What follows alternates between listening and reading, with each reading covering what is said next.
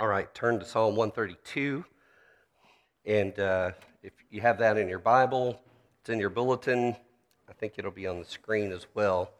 And you're going to want to hang on to it and keep it with you as I refer back to it. This is the longest of the Psalms, the songs of ascent. Um, don't let that make you nervous. We're going to be okay.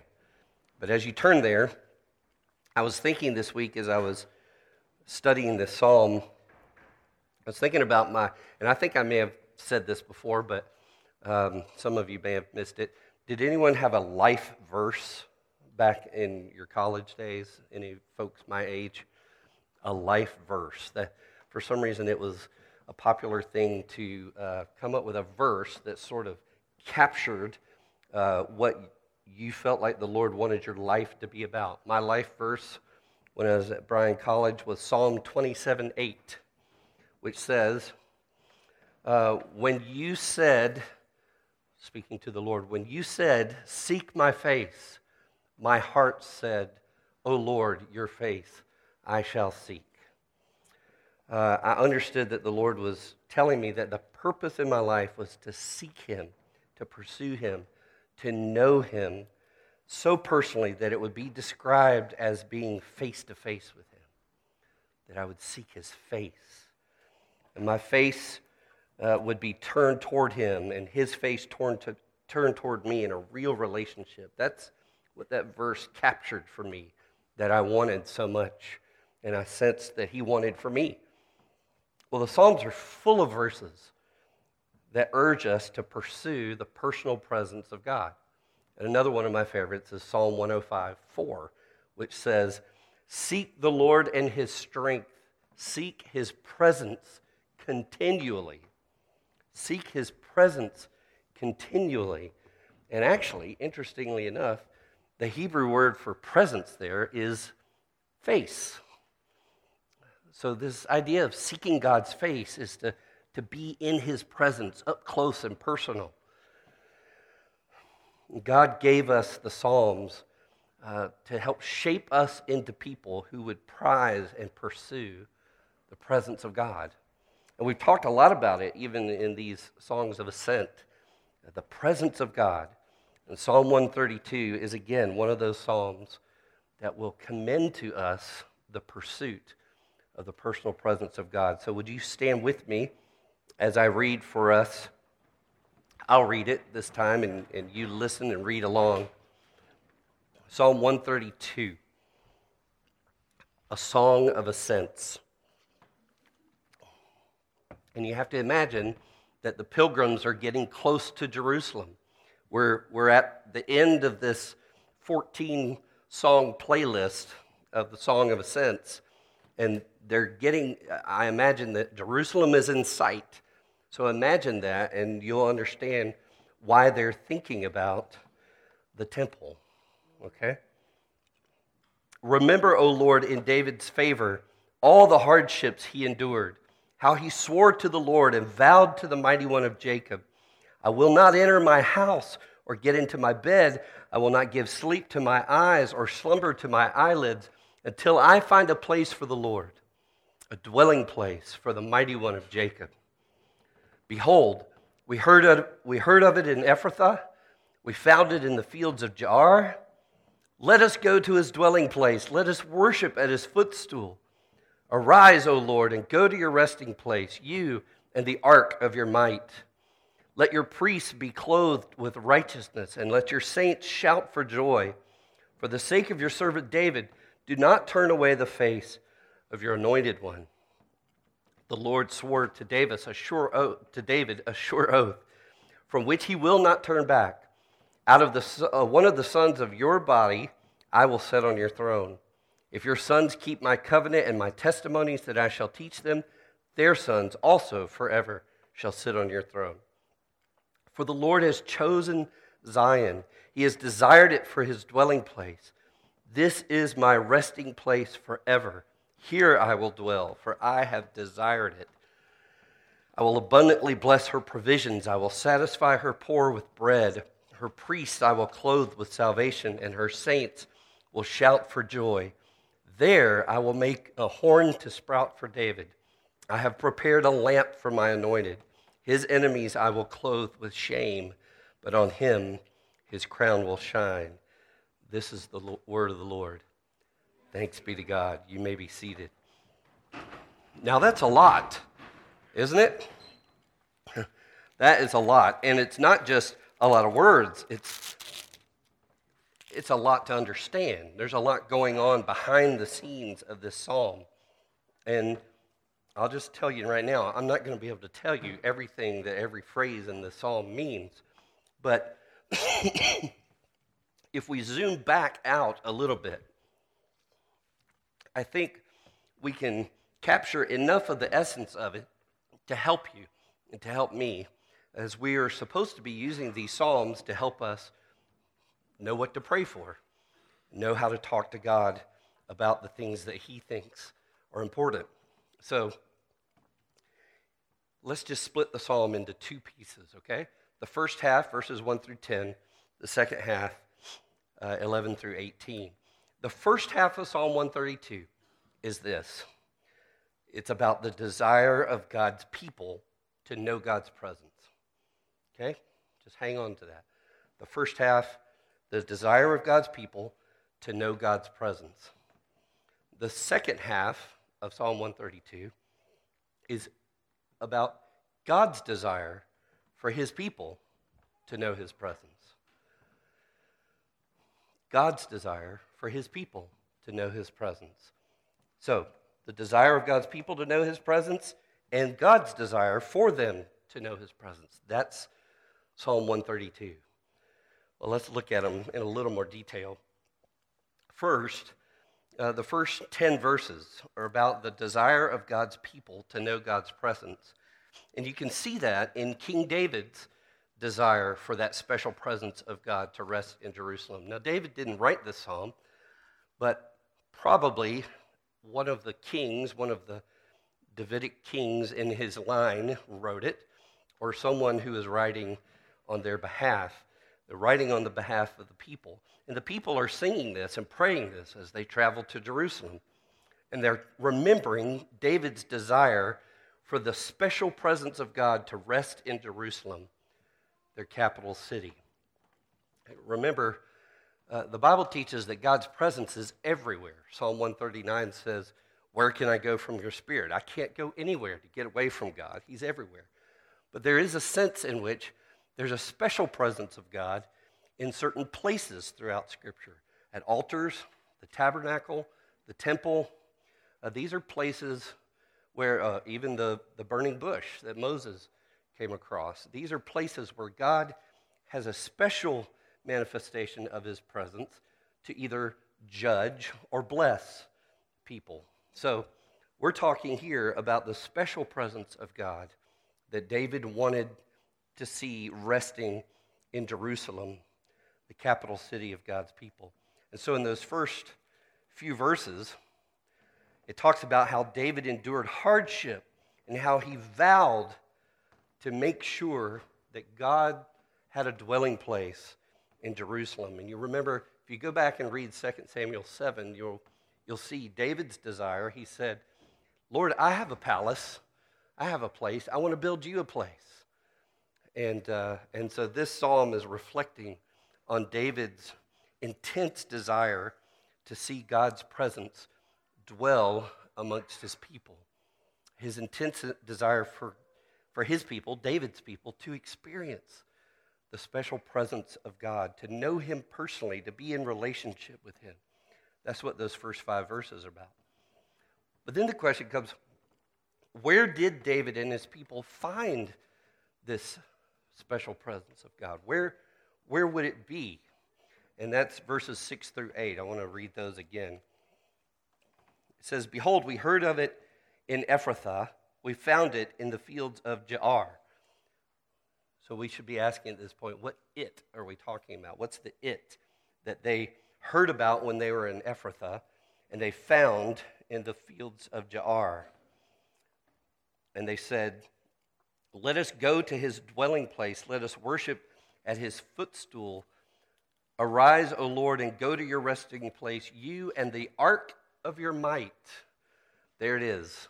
The ark this Ark of the, Co- Ark of the Covenant, um, which rested in first the tabernacle and later the temple that David's son Solomon would build. So the special presence of God can be found in the place where God has chosen to dwell with his people as he promised, the temple, but in this case specifically, this thing called the Ark of the Covenant. And uh, if you've been in church for, for long, you've, you've heard this Ark of the Covenant thing come up. This is not the Noah's Ark, it's a whole different thing. An ark was a container. So there's Noah's giant, great big ark. But the Ark of the Covenant was a box that was probably about the size of this table. It was about as long and deep and wide as this table, roughly. It was made out of acacia wood, which was a very valuable wood, and it was laid over with gold inside and out. God gave Moses the instructions on how to build this ark. And inside the ark, God asked to be placed three things uh, the copy of the Ten Commandments on two tablets, on uh, two pieces of stone that God had written with his own finger, so to speak. Uh, the Ten Commandments were placed in the ark. And then Aaron's rod that budded was placed in the ark. I don't know if you remember that story, but it's fascinating. The people were arguing, arguing over who was going to be uh, the representative priest for God's people. And uh, the, so God told Moses, Have uh, the head of every tribe lay down their staff, their walking stick, in front of uh, the altar, and overnight, God would show, reveal which head and which tribe would be the tribe, the priests, the priestly tribe. Well, they came back the next morning, and Aaron's rod had sprouted, had budded, and even produced almonds. So here was this dead piece of wood that came to life, and God used that symbol to say, this is the man that I choose to bring you life. He will be the one who represents God's people and brings them life. Um, and also in the covenant, in the Ark of the Covenant, was a golden jar of manna, that uh, bread like flaky stuff that God used to provide for his people in the wilderness. And then David calls the Ark of the Covenant God's footstool. It was, it was his place of reigning and ruling. So, what, why, how do those things connect with the special presence, the personal presence of God? What do they mean? Well, they're symbolic. The Ten Commandments are symbolic of God's covenant relationship with his people, that he rescued them from Egypt and now wants to be in relationship with him, uh, with them. And so he gives them the Ten Commandments to say, this is how you're going to be in relationship with me and with one another. The rod of Aaron, as I said, was, uh, was a symbol that God said, this is how, this is the man through whom I will give you life. This is the man through whom, the priest, through whom you will be able to have relationship with me. The gold, golden jar of manna, God will provide for the people he's chosen to be his even in the wilderness. And then his footstool, he will be their true king.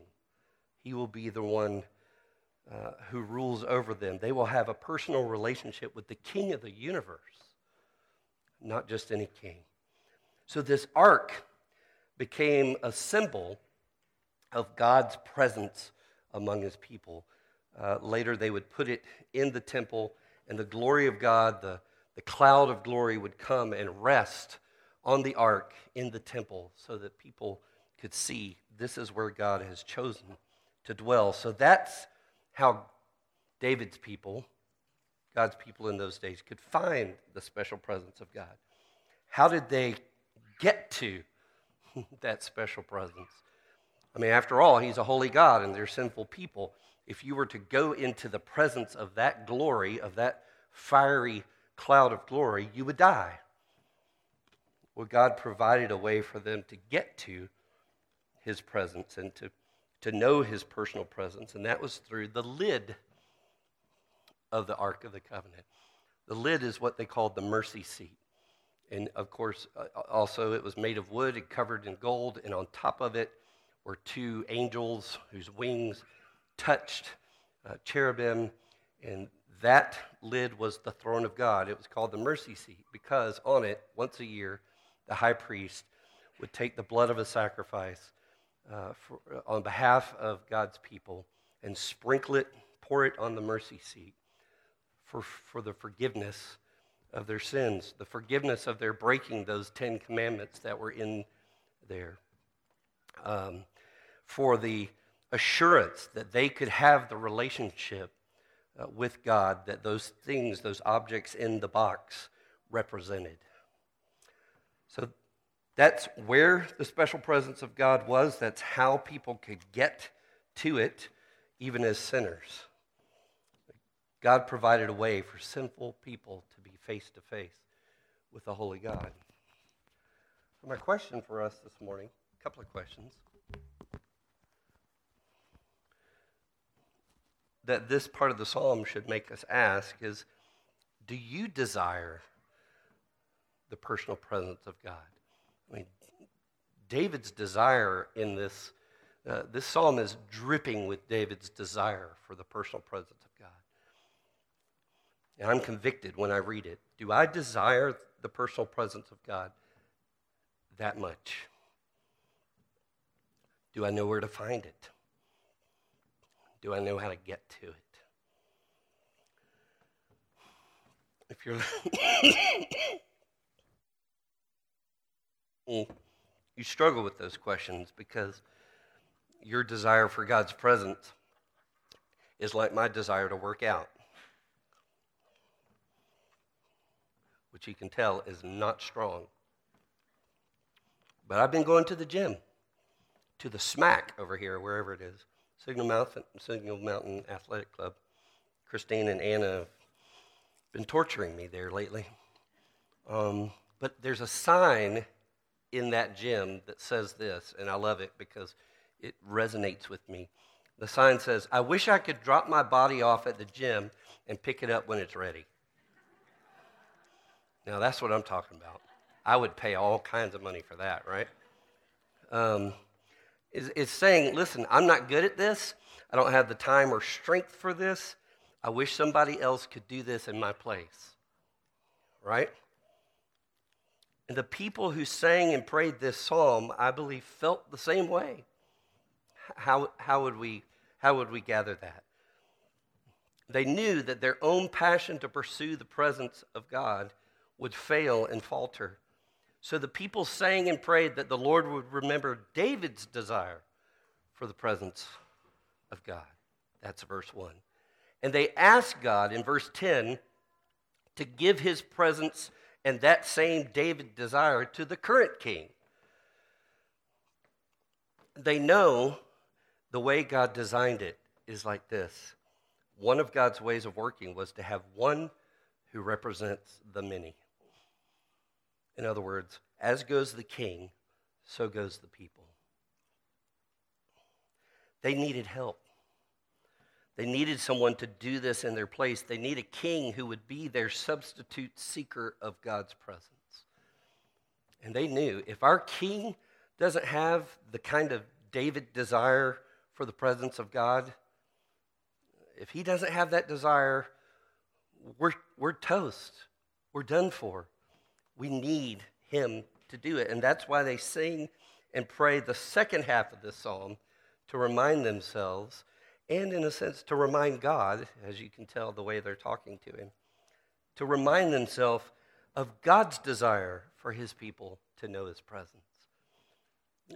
Look again at verses 13 to 16.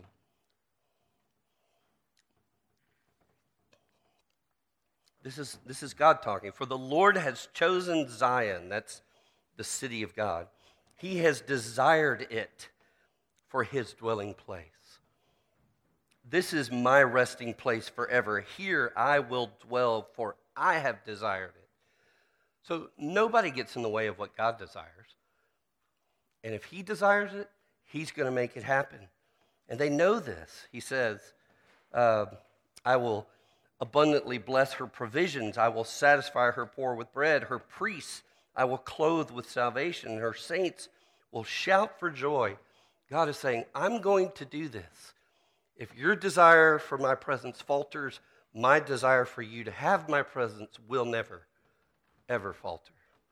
And I'm going to do this. And he commits himself to make it happen. But the question is how? And this is how. He would provide a king from David's own line who has David's desire for the presence of God. So if you need a king who has David's desire for the presence of God, God says, I'm going to give you one. And where do I see that? In verses 11 to 13. The Lord swore to David, and this is going back to what happened in 2 Samuel 7. You can read it later. The Lord swore to David a sure oath from which he, the Lord, will not turn back. One of the sons of your body I will set on your throne if your sons keep my covenant and my testimonies that I shall teach them. Their sons also forever shall sit on your throne. For the Lord has chosen Zion, he has desired it for his dwelling place. So God's going to choose a king from David's own line who would have David's desire for the presence of God. Verses 17 and 18. He says it again. There in Zion, I will make a horn to sprout up for David. A horn is a symbol of strength. If you were a, a sheep herder and you had rams, the more horns you had, the more strength you had, the more wealth you had. I will make a horn to sprout up for David. I have prepared a lamp for my anointed, for my king.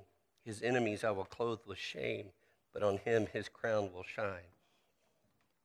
So God is promising, I'm going to do this for you because my desire for you to have my presence is greater than your desire to have it. And I'm going to do it. I'm going to give you a king who has that kind of heart. But there seemed to be a problem with this plan. Look at verse 12. God told David, If your sons keep my covenant and my testimonies, that I shall teach them. Their sons also forever shall sit on your throne. But they didn't keep his covenant. David, the sons of David, the kings in David's line, didn't keep God's testimonies. And so, God's people lost a king whose desire was to know God's presence and make it known to his people. They didn't have it.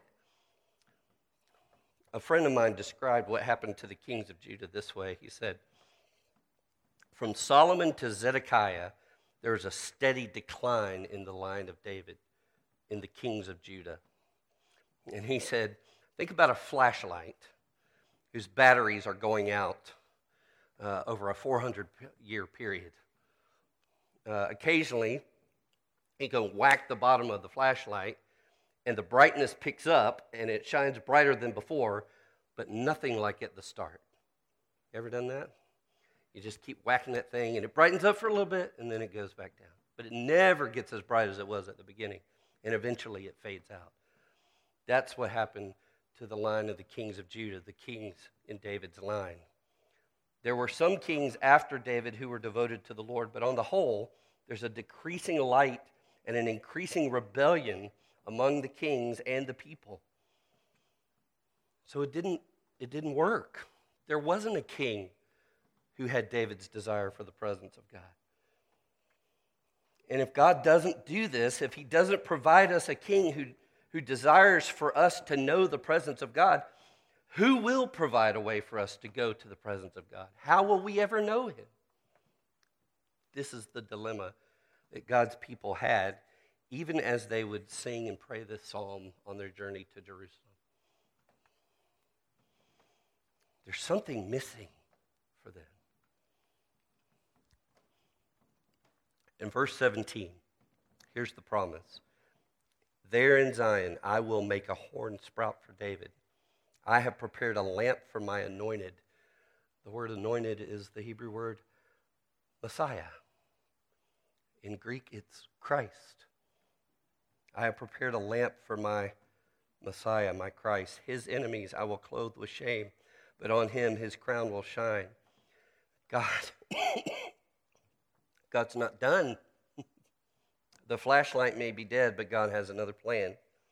There would be a king, the anointed Messiah, who would endure far greater hardships than David could even imagine. They bragged about how David endured hardships to get the ark, the presence of God, to Jerusalem. But there is coming a Messiah, a king, who would endure far greater hardships than David could even imagine. He would be tempted by Satan himself, betrayed, beaten, mocked, stripped naked, whipped till his back was plowed like a field, mocking crown of thorns shoved onto his head. His flayed body would be nailed to a Roman cross. He would be even more than the physical pain, crushed by the weight of God's wrath for every sin of every one of his people, buried in a tomb and raised to life on the third day, so that his people would desire the personal presence of God, would know where to find it and how to get it. His name is Jesus, the Christ, the anointed King that God has promised to his people. Friends, you see, where do you find the presence of God? You find it in Jesus because Jesus is the true temple. He's where you find the presence of God. Jesus is the true Ark of the Covenant. Jesus obeyed the Ten Commandments that we broke that are in that ark. And just as Aaron's rod coming to life from the dead proved that he was God's chosen priest, so the resurrection proved that Jesus is God's chosen high priest for us, the only mediator between man and God, between us and God. And Jesus is the manna from heaven. He's the bread of life who sustains us until we get home. The cross is his mercy seat, where, as our forever high priest, Jesus poured out his own blood for the forgiveness of our sins, where he now makes his enemies, Satan, sin, and death, his footstool.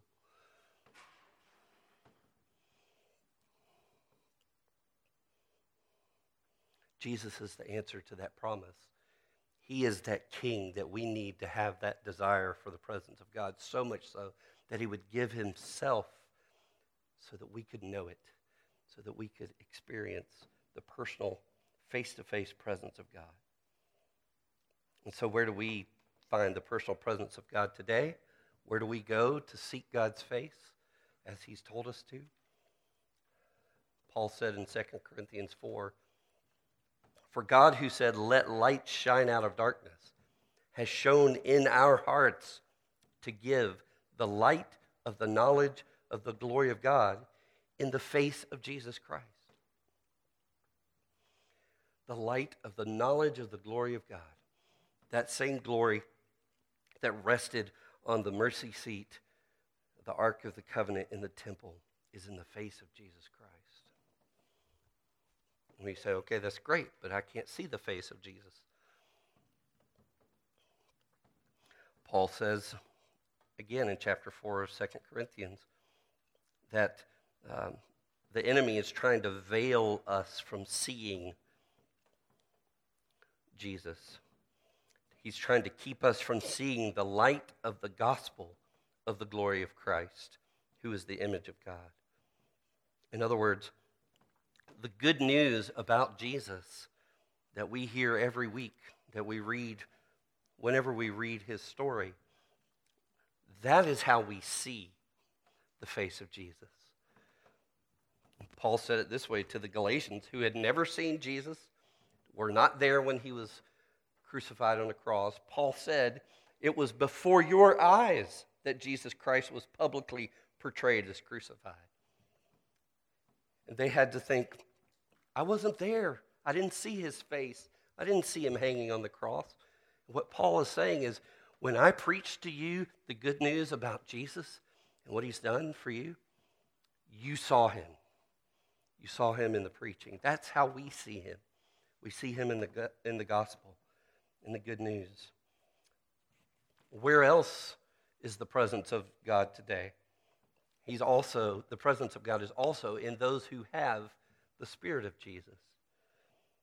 Jesus said to his disciples right before he left, He said, I'll ask the Father, and he'll give you another helper to be with you forever, even the Spirit of truth. You know him, the Spirit of truth, for he dwells with you and will be in you. Jesus was promising that I will go, but I will send myself in my spirit to live in you and to be with you. So that the presence of God lives in us. And Jesus prayed later that night in the garden, and he said to the Father, The glory that you have given me, I have given to them.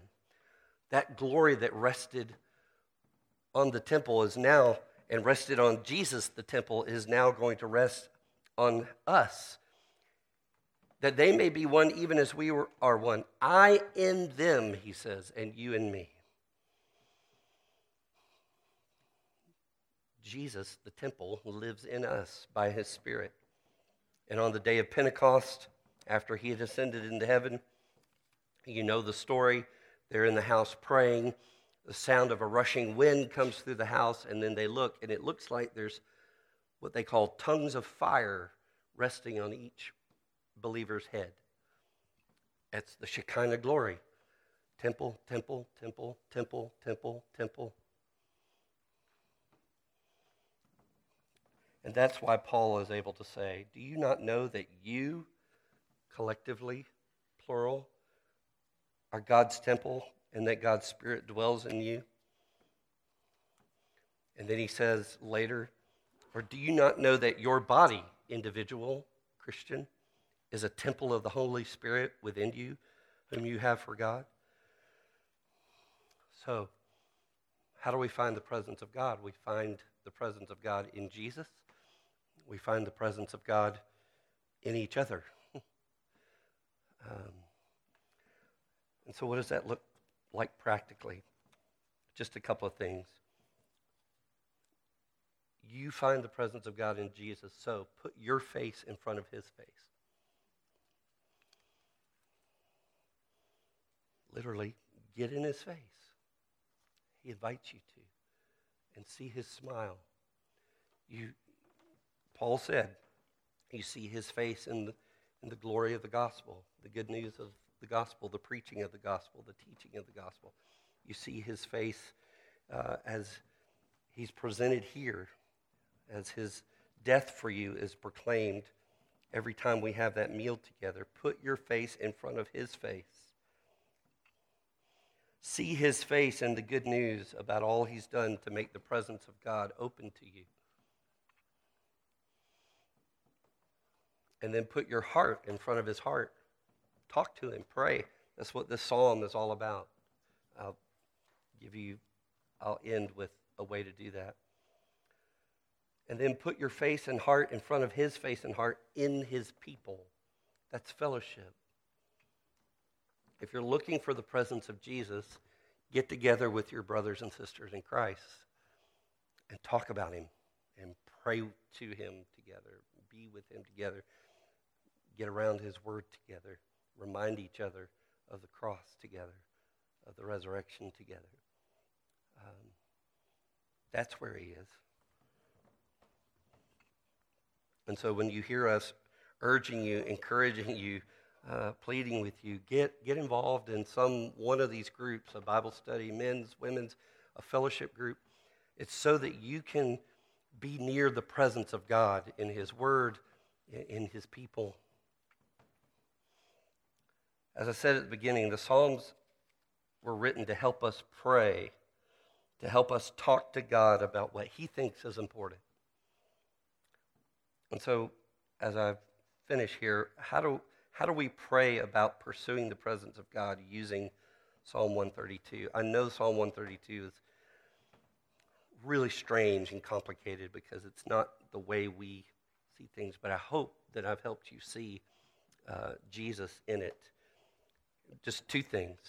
The first half, when you reread, when you go back someday and you look at the first half of this psalm, let it prompt you to talk to the Lord about your desire or lack thereof to seek his presence. And you just say, Lord, I read, I read about David's desire and these people's desire to have your personal presence in the middle of their life. And I have to confess to you, Father, I don't have it all the time. Sometimes I do, sometimes I don't. Or maybe when you're praying that day, you do, and you just say, Lord, I want to know you. I want to, I want to see you. I want, as I've prayed sometimes, Jesus, would you just show up and sit on the couch with me?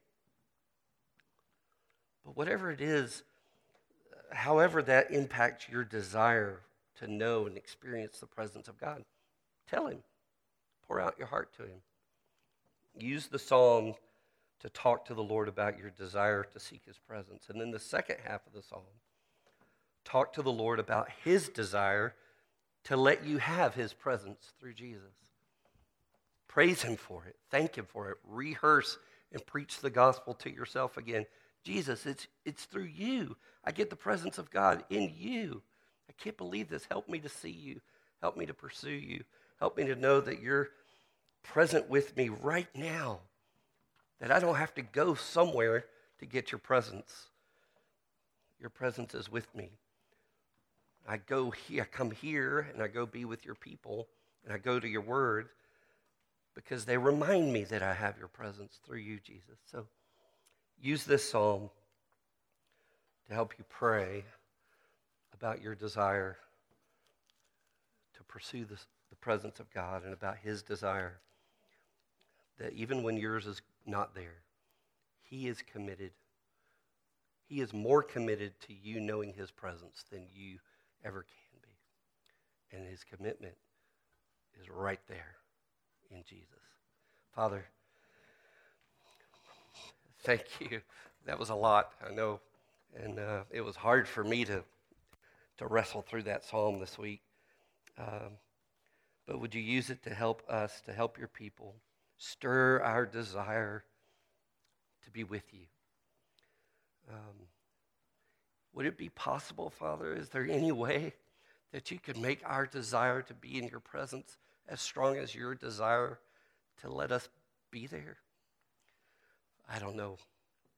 And we know one day when we feast in the house of Zion, we, we will know what our hearts long for. We will know what it's like to sit down with you at your table. And this table now is a taste of that day to come. Would you make it sweet for us this morning, we ask. In Jesus' name, amen.